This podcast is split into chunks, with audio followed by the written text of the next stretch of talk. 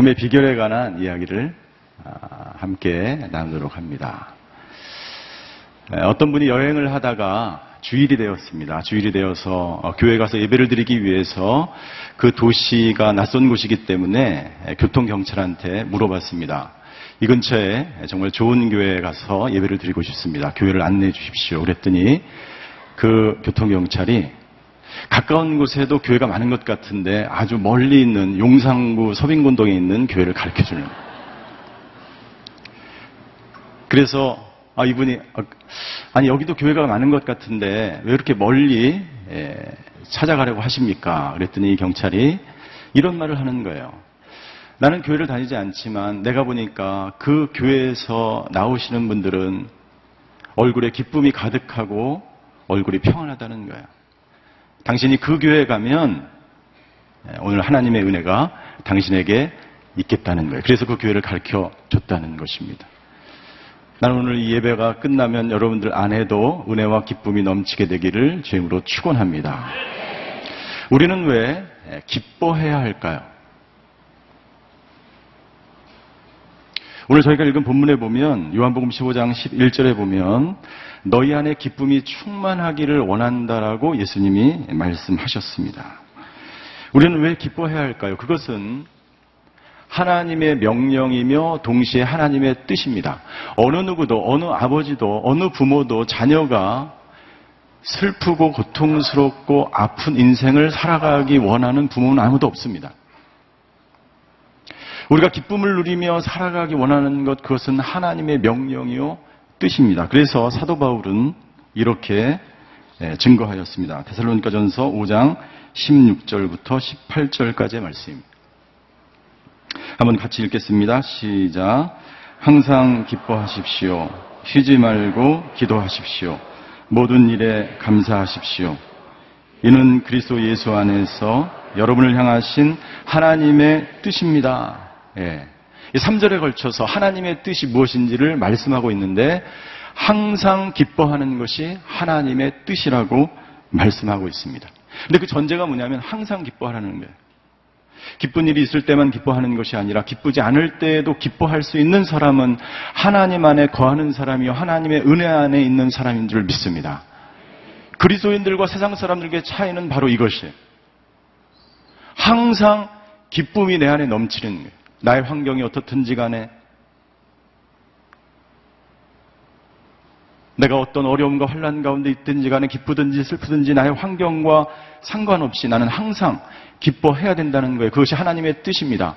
다른 말로 하면 내 안에 지금 기쁨이 없다는 것은 하나님의 뜻 가운데 살지 않고 있다는 것을 증명하는 것입니다. 그 이유가 어떻든지 간에 내 안에 기쁨이 없다는 것은 항상 기뻐하라고 하신 그 하나님의 말씀에 위배되는 것이기 때문에 하나님의 뜻 가운데 내가 살지 않을 때 기쁨이 예, 사라지게 되는 것이죠. 우리가 느끼는 기쁨은 어디서 오는 것일까?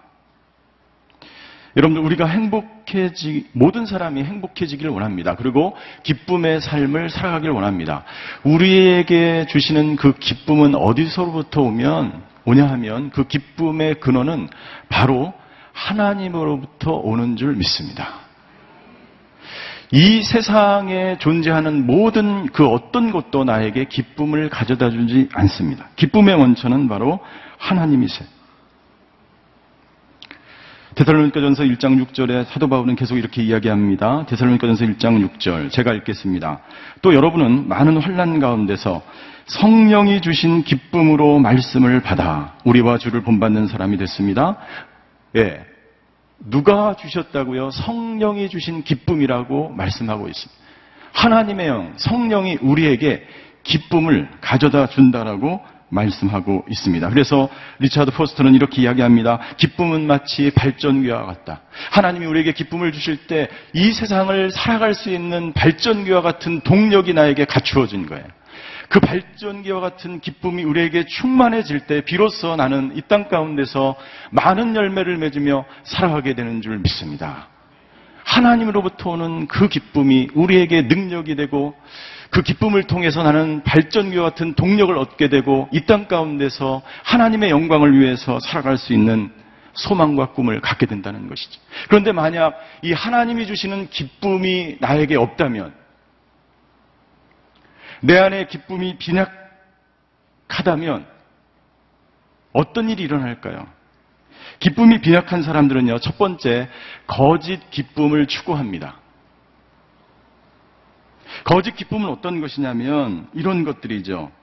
예, 음식, 초콜릿, 일, 인정받는 것, 병적인 의존 관계, 흥분, 도박, 오락, 술, 마약, 이 모든 것들이 바로 거짓 기쁨을 우리에게 가져다 주는 것입니다. 그러나 그것은 우리 안에 있는 하나님이 주시는 그 기쁨을 점점 빼앗아가는 역할을 하는 것입니다. 여러분들 신문 기사에 보면 연예인들이 도박이나 마약 중독에 빠지는 이유가 무엇입니까? 그들 안에 하나님이 주신 기쁨이 없기 때문이에요.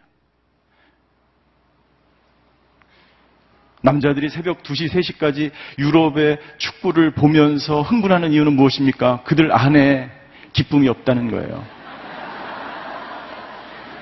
많은 여성들이 여러분들 드라마를 보면서 어, 별에서 온 그댄가요? 그거를 보면서 왜 눈물을 흘립니까? 그들 안에 하나님이 주시는 기쁨이 없기 때문이에요. 네, 그것들이 나에게 기쁨을 가져다 주는 것처럼 착각을 하는 것입니다. 그것은 기쁨이 아니에요. 그것은 순간적인, 여러분 그것이 나쁘고 좋고를 이야기하는 것이 아닙니다. 그것이 그릇되고 그것이 죄라고 말하는 것이 아닙니다. 하나님이 주신 기쁨이 없을 때에 그런 것들을 계속해서 추구하게 되고 그런 것으로 나를 채우게 되면 내 안에 하나님이 주신 기쁨은 점점 채워지는 것이 아니라 고갈되어져 간다는 것이죠. 거짓 기쁨을 추구하게 되고 관계의 어려움을 갖게 됩니다. 여러분들 내 안에 기쁨이 사라지면 하나님과의 관계도 어그러집니다. 마음에 기쁨이 없으면 기도하기 위해서 자리에 앉아도 기도가 되질 않습니다. 하나님을 원망하게 됩니다. 기쁨이 없으면 다른 사람들과의 관계도 어려워지게 됩니다. 세 번째, 기쁨이 빈약하면 기쁨이 없으면 두려움과 불안한 감정을 가지고 살아가게 됩니다. 따라서 우리는 우리 안에 있는 기쁨의 용량을 계속해서 늘려가야 합니다. 무엇이 우리에게 기쁨의 용량을 늘리게 할까요? 우리 목회자들 세계에서도 이 기쁨이 사라지는 때가 많습니다. 어느 성도님이 어느 날 저에게 갑자기 찾아와서 잘 모르시는 분인데 목사님 잘 들으셨, 잘 지내셨어요. 목사님 설교가 오늘 너무 좋아요. 권혁빈 목사님 근데 언제 미국으로 돌아가시죠? 저에게 이렇게 얘기하는 거예요. 아마 제 얼굴이 아마 얼반에 있는 권혁빈 목사님 닮았나. 기쁨이 완전히 사라지는.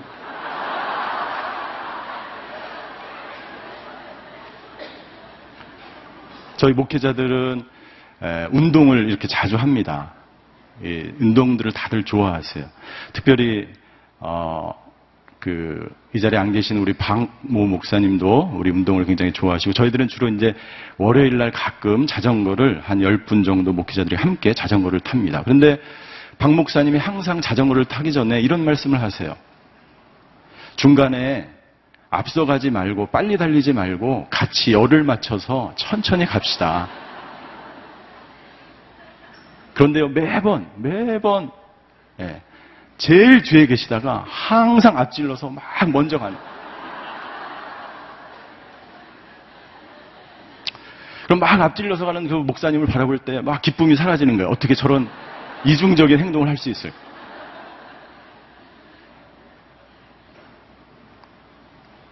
여러분들 우리 안에 이 기쁨의 용량을 계속해서 늘려 나가야 되는데 오늘 예수님은 우리에게 기쁨의 비결을 말씀하십니다.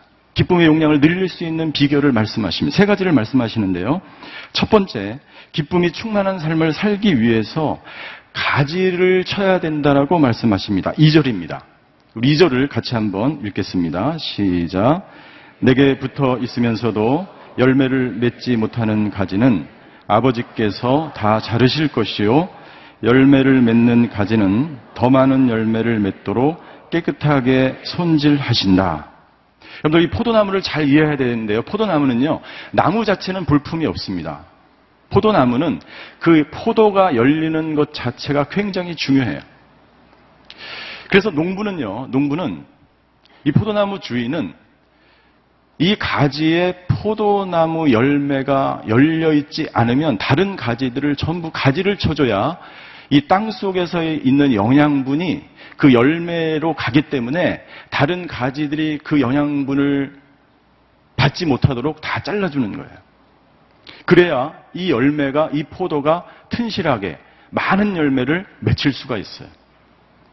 그래서 예수님은 그 당시에 팔레스타인의 곳곳에 있었던 포도나무를 보시, 보시면서 이런 비유를 들으시는 거예요.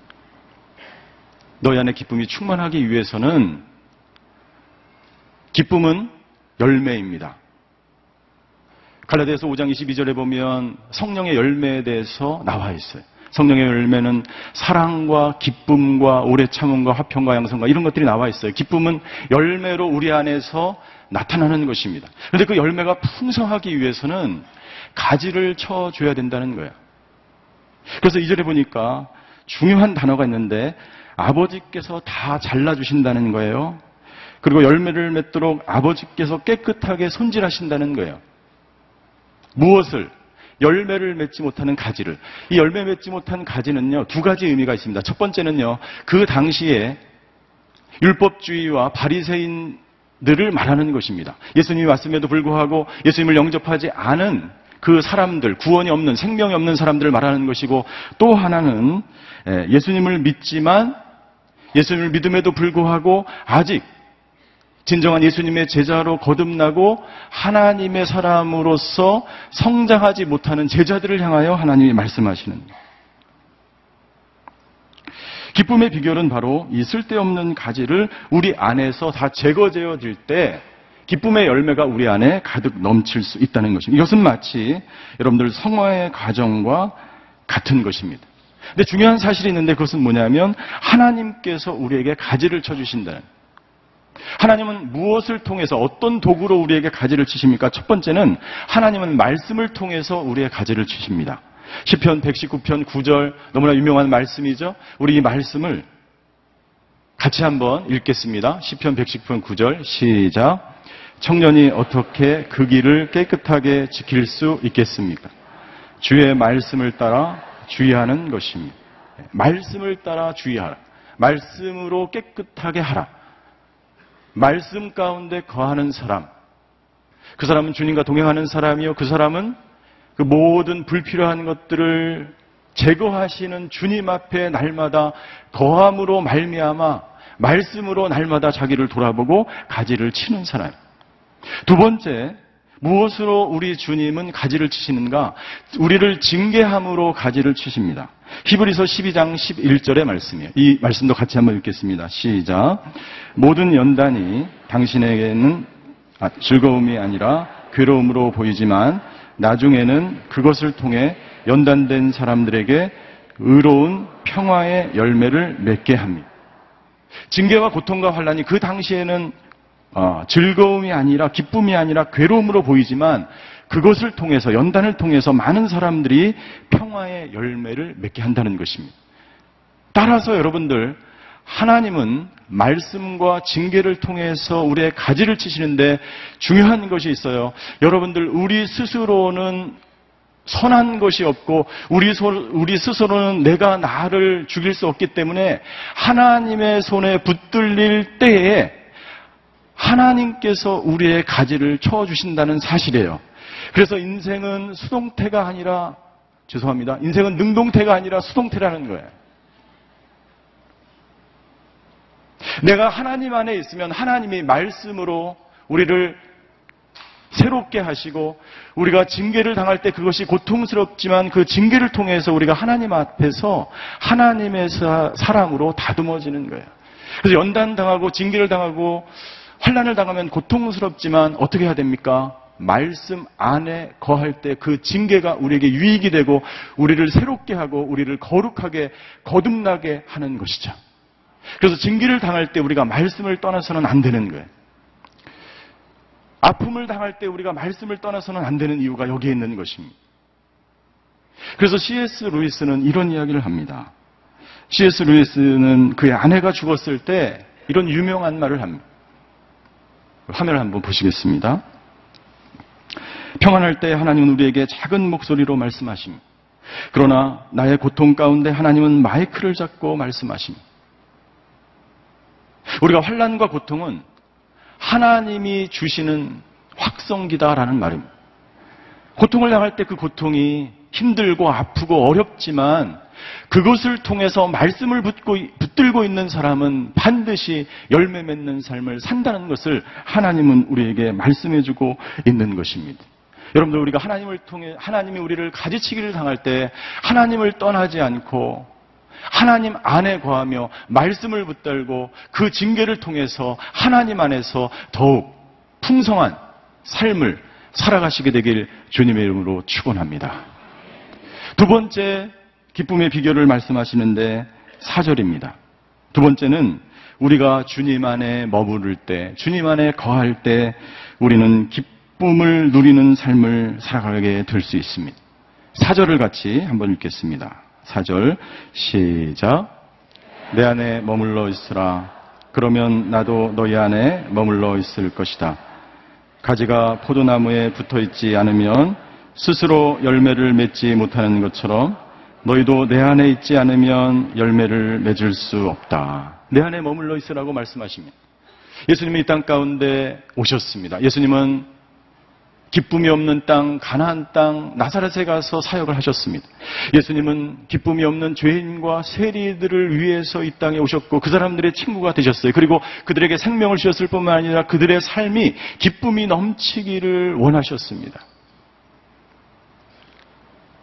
따라서 누구든지 당신이 죄인든지 세리든지 이 세상에 어떤 흉악한 죄를 저질렀을지라도 그분 앞으로 나아가기만 하면 그분께서 우리에게 생명을 주시고 우리의 삶을 기쁨이 넘치는 삶으로 변화시켜 주시는 분인 줄 믿습니다. 그분 안에 머물러 있기만 하면 우리는 기쁨의 열매를 맺을 수가 있어요. 그분 안에 머물러 있는다는 것은 무슨 말입니까? 그분의 생각과 나의 생각이 하나가 된다는 거예요. 그분 안에 머물른다는 것은 내가 그분의 임재 가운데 들어간다는 것이고 그분 안에 머물러 있다는 것은 그분의 생명을 내가 받는 것이고 나의 뜻과 내 생각과 내 방법과 내 고집대로 살아가던 모든 인생을 버리고 주님의 뜻과 주님의 생명과 주님의 길로 나아간다는 거예요. 주님의 깊은 임재 가운데 하나님의 뜻과 나의 뜻이 하나가 되기 위해서는 어떻게 해야 됩니까? 7절에 예수님은 이렇게 말씀하신다. 만일 너희가 내 안에 있고 내 말이 너희 안에 있으면 너희가 원하는 것이 무엇이든지 구하라. 그러면 그대로 이루어질 것이다. 우리가 하나님의 뜻 가운데 하나님 안에 거하면 하나님이 말씀을 하시고 내가 그 하나님의 말씀에 순종하면 그 말씀이 내 안에서 살아 움직이면서 하나님의 일이 내 안에서 하나님의 사역이 내 안에서 역사하기 시작하는 하나님의 뜻이 이루어지기 시작하는 것. 나의 기도는 내려놓게 되고 하나님의 뜻을 간구하는 기도로 변화되기 시작하는 것이죠. 요한복음 16장 24절에 예수님은 요한복음 16장에서 바로 또 이렇게 우리에게 말씀하십니다. 요한복음 16장 24절. 지금까지는 너희가 내 이름으로 아무것도 구하지 않았다. 그러나 구하라. 그러면 받을 것이니 받을 것이니 너희 기쁨이 충만해질 것이다. 할렐루야. 주님 안에 머무르시면서 그냥 머물러 있는 것이 아니라 하나님의 임재 가운데로 나가는데 그 임재의 방법을 바로 기도라고 말씀하십니다. 하나님의 깊은 임재에 들어갈 때 하나님의 뜻에 순종하게 되고 그리고 내 안에 기쁨이 넘치는 삶을 살게 된다. 구하라. 무엇이든지 구하라. 그러면 너희 안에 기쁨이 충만하게 될 것이다라고 말씀하고 있는 것입니다. 그래서 조지 물러는 5만 번이나 기도하면서 기도 응답을 받으면서 그가 비록 고아를 음행하면서 먹을 것이 떨어지고 애들한테 줄 것이 떨어질 때마다 하나님께서 응답 받음으로 말미암아 그 안에 기쁨이 충만했다는 것이죠. 10년 전에 대장금이라는 드라마가 굉장히 유행했었습니다. 무려 시청률이 50%를 넘었어요. 그러니까 대한민국의 두 명 중에 한 분은 그 드라마를 보고 있었던 거예요. 그 드라마가 너무나 오랫동안 인기를 누렸습니다. 근데 어느 날 새벽 기도하는데 어떤 권사님이 기도하면서 하나님 장금이를 살려주세요. 살려주세요. 기도합니다. 장금이를 살려주세요. 이분은 하나님과의 뜻이 일치된 게 아니라 드라마랑 일체가 됐어요.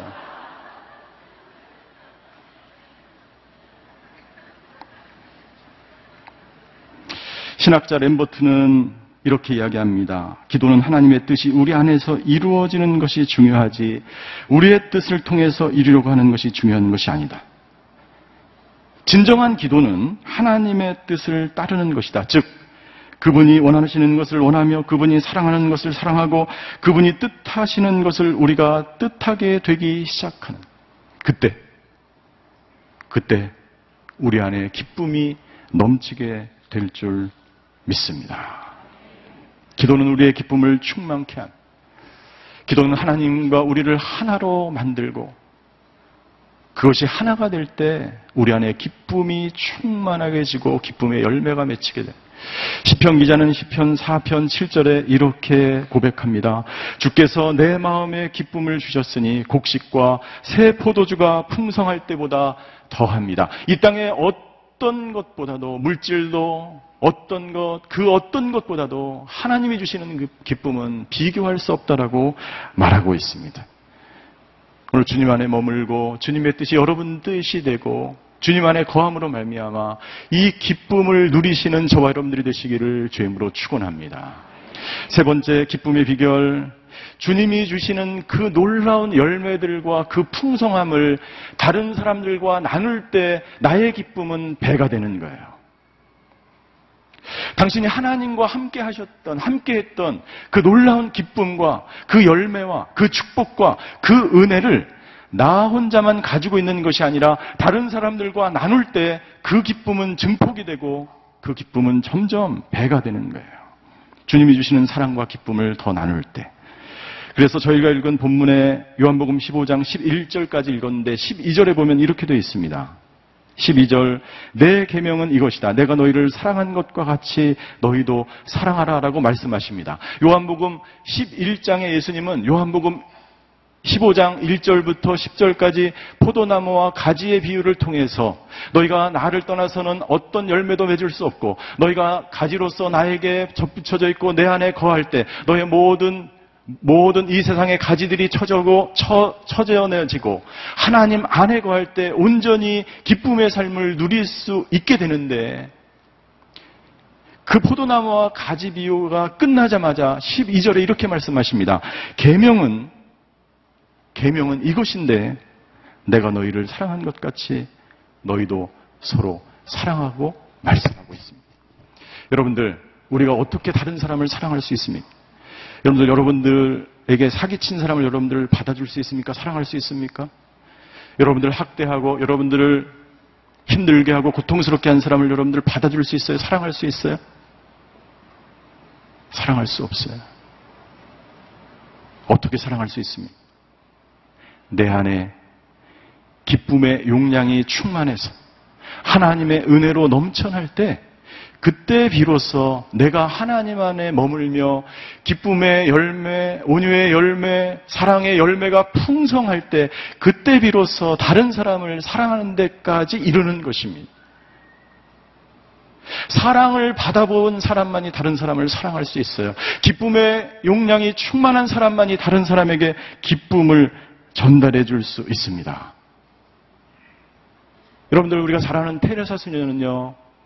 그 수녀원에 조용하고 적막하고 하나님과 깊은 교제 안에 머물 수 있는 그 수녀원을 떠나서 인도의 캘커타라고 하는 이 세상에서 가장 못 사는 사람들이 사는 그곳에 가서 섬기며 봉사하며 하나님의 사랑을 나눕니다.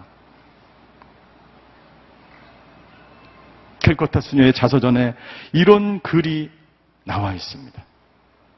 제가 읽어드리겠습니다. 기쁨은 힘입니다. 기쁨은 사랑입니다. 기쁨은 영혼을 사로잡을 수 있는 사랑의 그물입니다.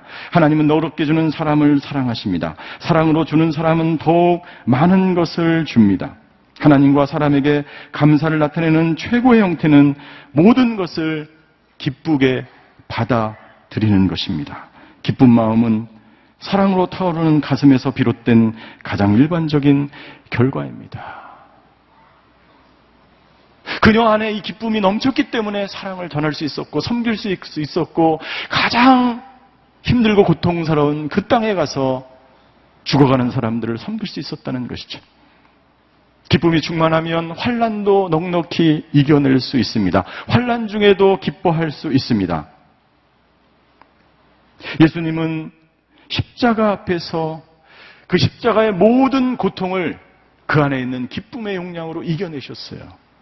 히브리서 기자는 히브리서 12장 2절에 이렇게 증거하고 있습니다. 믿음의 창시자여 완전하신 예수님을 바라봅시다. 그는 자기 앞에 놓여 있는 기쁨을 위해 부끄러움을 개의치 않으시고 십자가를 참으셨습니다. 그래서 그는 하나님의 보좌 오른편에 앉게 되었습니다. 십자가에 달려 돌아가는 것은 수치요 고통이었어요.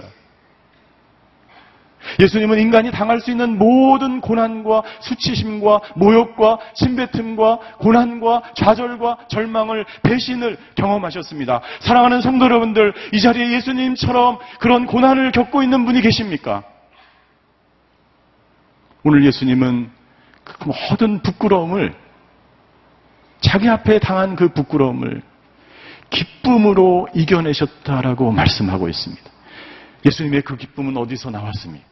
예수님이 공생애를 시작할 때 하늘에서 하늘문이 열리고 예수님이 세례를 받을 때 하나님의 음성이 들렸습니다. 이는 내 사랑하는 자요, 내 기뻐하는 아들이다.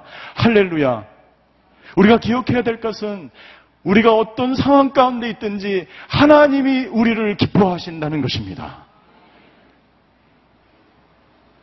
여러분들 내가 어떤 환란과 어떤 고통과 어떤 모욕과 어떤 부끄러운 일을 당할지라도 하나님이 여러분들을 기뻐하시는 줄 믿으시기를 주임으로 축원합니다. 가장 중요한 사실은 하나님께서 나를 있는 그대로 있는 그대로 나를 사랑하신다는 거예요. 왜요? 내가 그분의 아들이기 때문이고 내가 그분의 딸이기 때문이지. 저에게 아들이 있는데 우리 아들이 미국에서 공부하다가 이제 군대 가기 위해서 한국에 들어왔어요. 아들하고 이렇게 카톡을 하면 아들이 이렇게 단문으로 얘기해.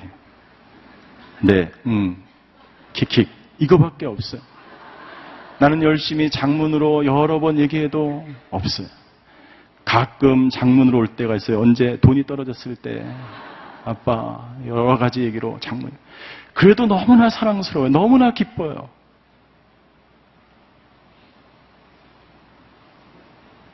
아주 오래전에 제가 한 집사님을 알고 있는데요. 그 집사님은 아주 오랫동안 알고 있었어요. 제가 어, 그 아이가 거의 초등학교 시절부터 그 아이를 알고 있었는데 그 아이는 자폐아입니다. 제 조카도 자폐아입니다. 그래서 자폐아의 부모들이 얼마나 힘들고 어려운지를 제가 잘 알고 있습니다. 근데 정말 그 집사님의 얼굴에는 항상 기쁨과 은혜가 넘쳐요. 그런데 거의 10년 후에 제가 그 집사님을 아, 모임에서 만났어요. 그 아이들이 이렇게 뭐 악기를 연주하고 이런 모임인데 제가 집사님에게 실수로 이런 말을 했어요. 집사님 많이 힘드시죠? 그 집사님이 저에게 이런 얘기를 하는 거예요. 목사님 힘들지 않습니다.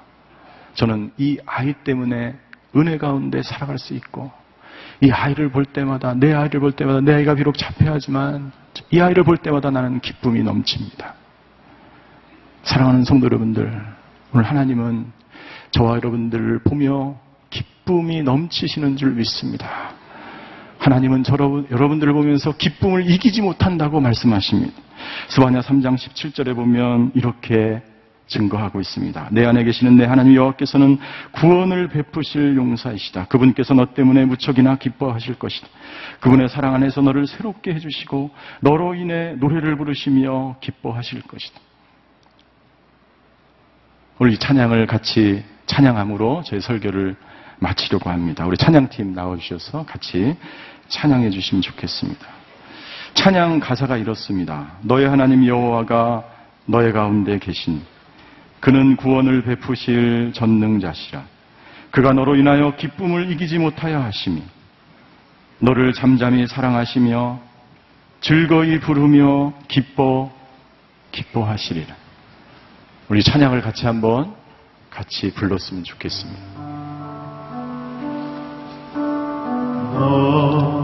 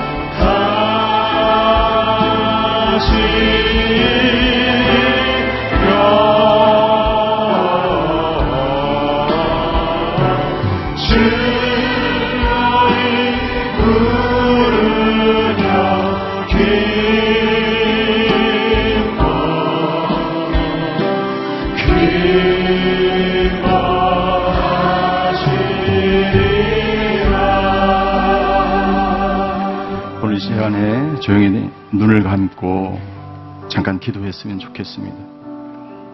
하나님은 우리가 얼마나 많은 일을 했는지에 따라서 우리를 평가하지 않습니다. 당신이 이 세상에서 어떤 명함을 가지고 있는지에 따라서 당신을 평가하지 않습니다. 하나님은 우리를 있는 그대로 사랑하시고 축복하시고 우리 자체를 기뻐하시고 우리를 보면 한없이 즐거워하시는 분이십니다. 사랑하는 성도 여러분들, 힘들고 어려운 때가 닥쳐올 때마다 내 옆에 주님이 계시고 고아처럼 우리를 버려두지 않으시고 우리의 삶 가운데 개입하시고 인도하셔서 우리가 어- 얼마나 힘들고 고통스러운 삶을 살아가는지 주님은 알고 계시며 지켜보십니다. 그 고난 가운데 우리를 일으키기 원하시며 우리의 삶 속에서 새로운 길을 내시며 하나님의 계획을 가지고 우리를 인도하시는 그 하나님 안에 머물러 계시는 저와 여러분들이 되시기를 바랍니다. 우리가 우울을 이길 수 있는 것, 우리가 불안을 이겨낼 수 있는 것, 우리가 불멸증을 이겨내고 우리가 고난과 환란과 어려움과 이 역경들을 이겨낼 수 있는 것은 우리 안에 주님이 주시는 하나님으로부터 오는 그 기쁨 외에는 이 세상에 다른 어떤 것이 없는 줄 믿습니다. 오늘 이 시간에 환란 당하신 분이 계십니다. 오늘 이 시간에 관계의 어려움, 물질의 어려움, 진로의 어려움, 직장의 어려움, 힘들고 고통 가운데 있는 분이 계십니까? 오늘 주님을 붙잡으십시오. 세상의 그 어떤 것도 우리를 우리에게 도움이 되지 않고 오직 주님이 주시는 그 기쁨만이 그 고난을 이겨내갈 수 있고 그, 그 고난 속에서 우리와 함께 하시는 주님과 함께 모든 고통과 좌절을 이겨낼 수 있는 능력이 되는 줄 믿습니다. 오늘 시간 기도할 때 여러분들이 지금 겪는 기쁨이 사라진 그 원인이 무엇입니까? 여러분들의 기쁨이 사라진 그 원인들을 붙잡고 우리 기도하십시다. 주님, 오늘 아버지 하나님 오직 하나님을 구합니다. 하나님만을 의지합니다. 하나님 내 안에 하나님이 주시는 그 기쁨의 용량이 넘치게 하여 주시옵소서. 주님 안에 머물러 있음으로 말미암아 주님이 주시는 기쁨으로 말미암아 그 모든 고난을 넉넉히 이겨나가는 하나님의 사람들 되게 해야 달라고 이 시간 다 같이 기도하며 주님 앞으로 나아가시겠습니다. 사랑의 하나님 오늘 포도나무와 가지비를 통해서 우리에게 말씀해 주셔서 감사합니다. 내 안에 아버지 하나님 기쁨이 넘치게 하여 주시옵소서. 아버지 이 시간에 아버지 이 자리에 마른 창작처럼 아무것도 할 수 없이 좌절과 절망 가운데 있는 분이 있다면 아버지 하나님 주여 그 안에 새 힘과 새 능력과 기쁨을 부어 주시옵소서. 아버지 하나님 주여 아무 열매 없는 삶을 살아왔던 것처럼 생각되는 분이 있다면 아버지 하나님 그분 존재 안에 그분 아버지 하나님 주여 살아계셔서 역사하시는 그 주님을 붙들게 하여 주시옵소서. 아버지 환난을 당하고 고난을 당하여 아버지 하나님 내 힘으로 어떻게 할 수 없이 망연자실해 있는 분이 이 자리에 앉아 계십니까? 아버지 하나님 주여 오직 우리에게 힘과 능력이 되시며 우리의 삶을 인도하시며 우리의 앞길을 인도하신 그 하나님을 붙잡고 아버지 하나님이 예비하신 그 길로 아버지 하나님 나아가는 하나님의 사람들 되게 하여 주시옵소서. 사랑의 하나님, 이는 내 사랑하는 아들이요 내 기뻐하는 자라고 말씀하시는 그 하나님의 음성을 우리도 듣게 하여 주시옵소서. 주님 안에 머물러 있음으로 말미암아 아버지 하나님 이 땅의 어떤 고난과 환경과 역경도 이겨나가는 저희들 되게 하여 주시옵소서. 아버지 주님이 가지를 치실 때 말씀 안에 머물러 말미암아 그 아버지 고난을 넉넉히 또한 이기는 저희들 되게 하여 주시옵소서. 오늘 우리에게 기쁨을 알려주시고 또 기쁨의 비결을 알려주셔서 감사합니다. 세상에 나아가 열매 맺는 기쁨의 삶을 살아가는 저희 모두가 되게 하여 주시옵소서. 감사드리며 예수 그리스도의 이름으로 기도하였습니다. 아멘.